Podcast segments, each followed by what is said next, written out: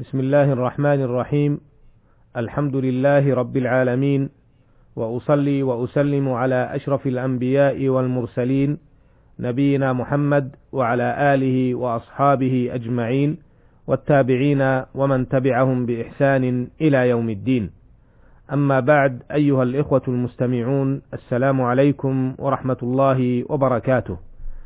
لا زلنا نواصل الحديث عما رواه الشيخان عن أبي جحيفة وهب بن عبد الله السوائي أنه قال أتيت النبي صلى الله عليه وسلم وهو في قبة له حمراء من أدم قال فخرج بلال بوضوء فمن ناضح ونائل فخرج النبي صلى الله عليه وسلم وعليه حلة حمراء كأني أنظر إلى بياض ساقيه قال فتوضأ وأذن بلال قال فجعلت أتتبع فاه ها هنا وها هنا.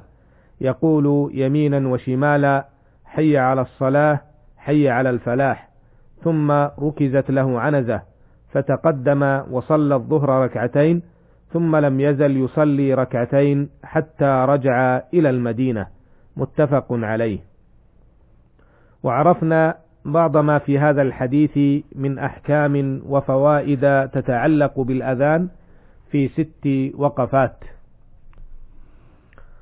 فعرفنا حكم الأذان والإقامة وأنهما فرض كفاية وأن الأذان هو النداء الذي ينادى به للصلاة. وعرفنا الكلمات العظيمة التي في هذا النداء وما تشتمل عليه من كلمة التوحيد الخالص. وعرفنا موقف المسلم حين سماعه لهذا النداء الخالد.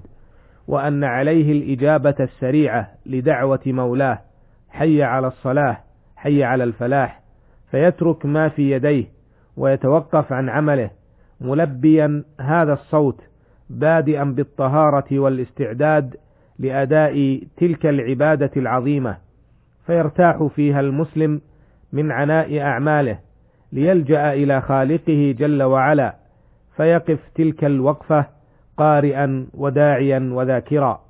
وهكذا يتكرر ذلك الصوت خمس مرات في اليوم والليلة مذكرا السامعين وموقظا النائمين وطاردا للشياطين ومعلنا للتوحيد بين المسلمين وداعيا إلى عبادة رب العالمين. وفي هذه الحلقة نكمل بقية الوقفات مع هذا الحديث العظيم. الوقفة السابعة. دل الحديث دلالة واضحة على شدة محبة الصحابة لرسول الله صلى الله عليه وسلم وتبركهم بآثاره وهذا يدل عليه قول الراوي فخرج بلال بوضوء أي الماء الذي يتوضأ به ليتوضأ به النبي صلى الله عليه وسلم. ثم قال فمن ناضح ونائل أي أخذ الصحابة الماء الذي توضأ به النبي صلى الله عليه وسلم.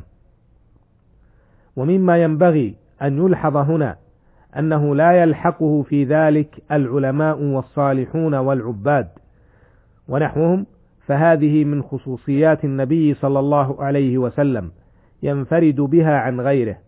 ولو كان يصح قياس غيره عليه لأثر عن صحابة رسول الله صلى الله عليه وسلم أنه يتبرك بعضهم ببعض وهم أفضل الناس بعد الأنبياء والمرسلين وحيث إنه لم يرد عنهم علمنا أن ذلك لا يجوز لغير النبي صلى الله عليه وسلم ومن قاس غيره عليه في هذا وأمثاله فقد أخطأ وجانب الصواب. الوقفة الثامنة. مما يدل عليه الحديث مشروعية التفات المؤذن يمينا وشمالا عند قوله حي على الصلاة حي على الفلاح. دل عليه قول أبي جحيفة رضي الله عنه فجعلت أتتبع فاه ها هنا وها هنا. يقول يمينا وشمالا حي على الصلاة حي على الفلاح. والحكمة في ذلك والله أعلم أن يسمع الناس الأذان فيأتوا إلى الصلاة. الوقفة التاسعة.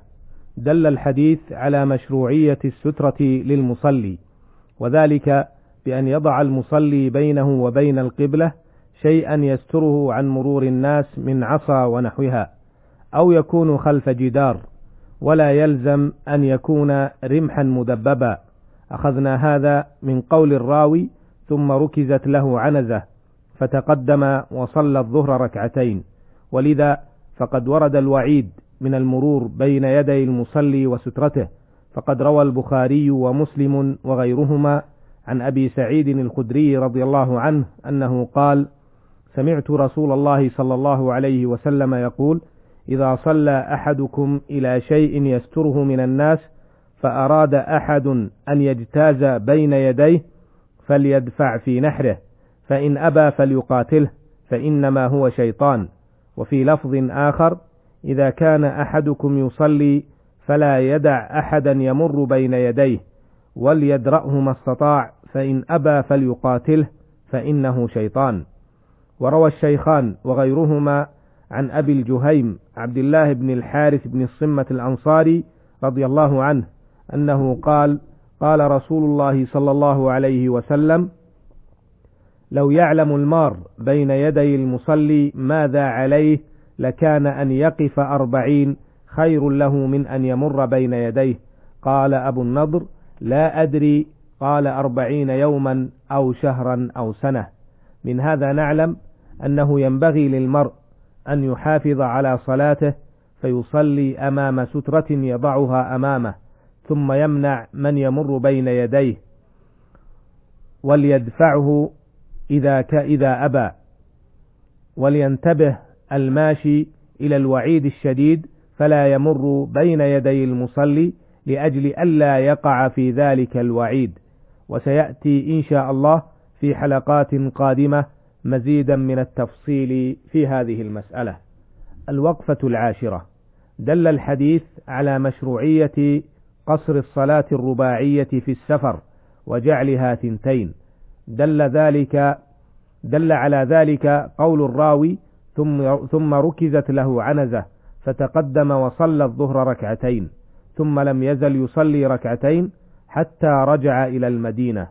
وهذا هو هدي النبي صلى الله عليه وسلم في الصلاة حال سفره وهي رخصة ينبغي الأخذ بها والاقتداء بالنبي صلى الله عليه وسلم. قال الإمام ابن القيم رحمه الله وكان يقصر الرباعية يعني في السفر فيصليها ركعتين من حين يخرج مسافرا إلى أن يرجع إلى المدينة. ولم يثبت عنه أنه أتم الرباعية في سفره البتة. إلى أن قال رحمه الله وقال عمر رضي الله عنه صلاة السفر ركعتان والجمعة ركعتان والعيد ركعتان تمام غير قصر على لسان محمد صلى الله عليه وسلم. وقد خاب من افترى. وهذا ثابت عن عمر رضي الله عنه وهو الذي سأل النبي صلى الله عليه وسلم ما لنا نقصر ما لنا نقصر وقد أمنا؟ فقال له رسول الله صلى الله عليه وسلم صدقة تصدق الله بها عليكم فاقبلوا صدقته. انتهى كلامه رحمه الله. الوقفة الأخيرة. أفاد الحديث جواز لبس الأحمر للرجال. قال الراوي فخرج النبي صلى الله عليه وسلم وعليه حلة حمراء كأني أنظر إلى بياض ساقيه.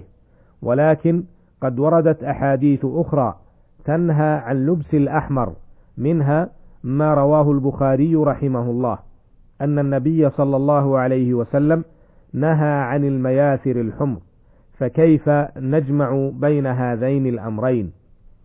وضح ذلك الإمام ابن القيم رحمه الله فقال ولبس يعني رسول الله صلى الله عليه وسلم حلة حمراء والحلة الإزار ورداء ولا تكون الحلة إلا اسما للثوبين معا وغلط من ظن أنها كانت حمراء بحتا لا يخالطها غيره وإنما الحلة الحمراء بردان يمانيان منسوجان بخطوط حمر مع الأسود كسائر البرود اليمنية وهي معروفة بهذا الاسم باعتبار ما فيها من الخطوط الحمر وإلا فالأحمر البحت منهي عنه أشد النهي ففي صحيح البخاري أن النبي صلى الله عليه وسلم نهى عن المياثر الحمر إلى أن قال رحمه الله وفي جواز لبس الأحمر من الثياب والجوخ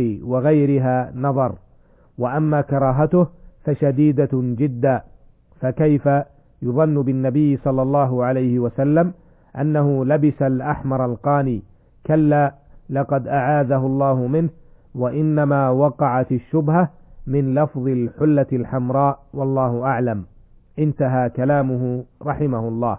أسأل الله جل وعلا أن يرزقنا البصيرة في دينه والسير على منهاج نبيه صلى الله عليه وسلم.